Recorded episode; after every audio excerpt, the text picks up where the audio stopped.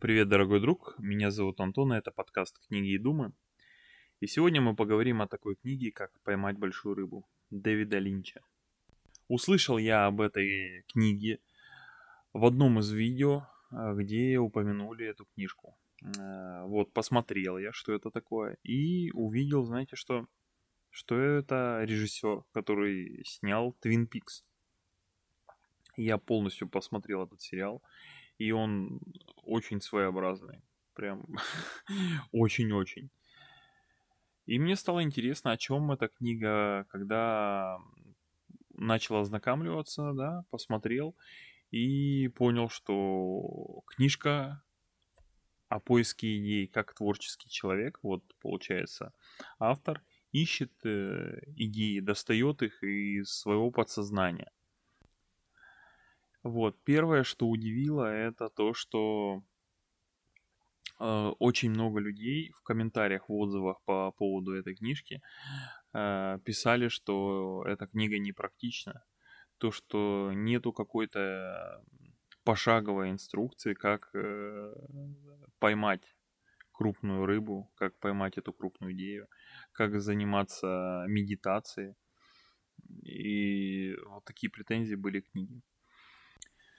А, хотел я вам какие-то выводы из этой книги э, сказать, но понял, что это такое себе будет. На самом деле она даже в аудиоформате занимает час. Вот, если слушать э, на скорости там 1.3, 1.4, ну, с, опять же, кто как читает ее. То есть это буквально полчаса. Э, книга есть в открытом доступе. Э, в каждой главе и перед началом главы идет какая-то э, мысль.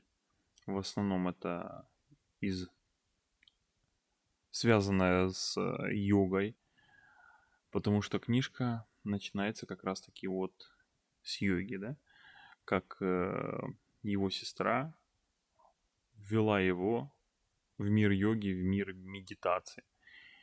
И он рассказывает, как и через какие инструменты, как вот автор, получается, берет и докапывается до каких-то идей истин. А, то, что меня зацепило, меня зацепило, знаете, что эм, как какая-то такая фраза была, а, когда ты смотришь на бублик, ты должен видеть бублик ты не должен э, смотреть э, в, ну, в пустоту, не должен смотреть через бублик. Э, не помню, да, не буду вспоминать ее. Смысл в чем, что идеи, которые к нам приходят, очень важно их, о них помнить. Там был момент в книжке, когда он рассказал, что на несколько лет пришлось какой-то фильм из-за бюджета оставить. И актер держал в себе внутри этого персонажа, которого он должен был сыграть. Через несколько лет он его отыграл, и они снимали этот фильм и выпустили. Ну и, соответственно, режиссер э, держал эту идею в голове несколько лет и не отпускал. Вот, как мне кажется, вот этот бублик нужно держать перед собой я после прочтения этой книжки как раз вот э, озадачился этой идеей, потому что есть некоторые идеи, которые появляются, и как они быстро появились, даже какая-то она супер великолепная, ты ее берешь и забываешь через неделю, через две, рассказал кому-то и ушел. Вот. Э, предательство по отношению к идее. Вот, как мне кажется, не стоит забывать эти идеи. Хорошая мысль.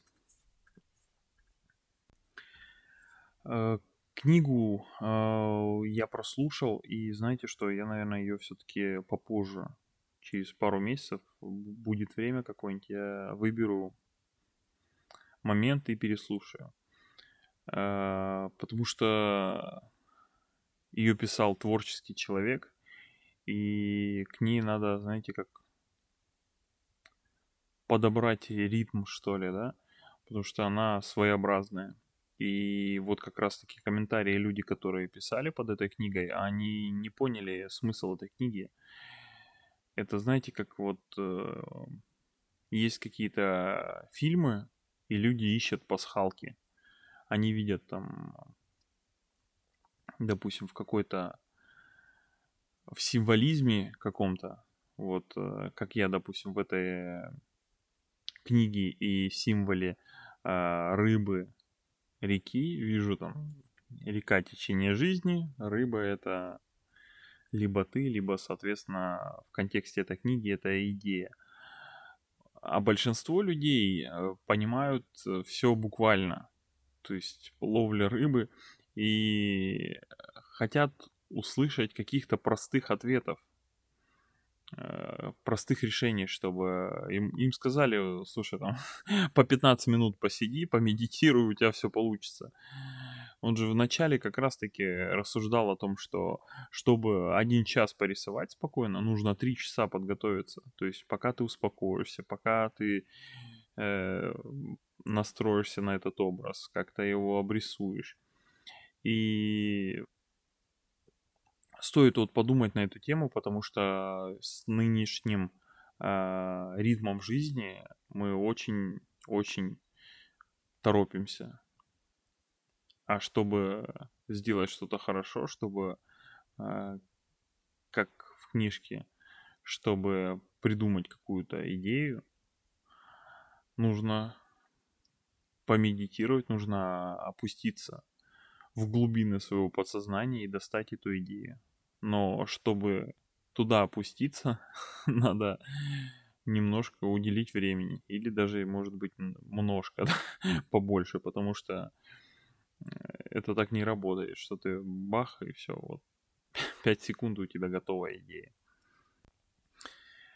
И вот э, как раз-таки опять про эти комментарии, про все. А, вот смотрите, на мой взгляд, вот чтобы читать и как-то улавливать вот эти книги, а, нужно все-таки быть, э, что ли, в моменте или быть осознанным, потому что ты просто, ну, не поймешь вот этих а, символизму вот этого всего, вот этих э, посылов автора, который э, берет и закладывает их э, для тебя и говорит то, что, то, что, то, что он прожил, то, что он знает. И когда слушаешь книжку, ты понимаешь, вот у меня было первое впечатление, что-то связанное с, со Станиславским. Вот как Станиславский рассказывал, как можно знаками препинанием, тембром, э, ритмом э, взять, поменять полностью тональность, саму пьесу, само выступление, саму игру актеров можно изменить. Дэвид Линч это как раз-таки тот человек, который глубоко э, прочувствовал вот эту режиссерскую работу, которую он делал, когда снимал фильмы.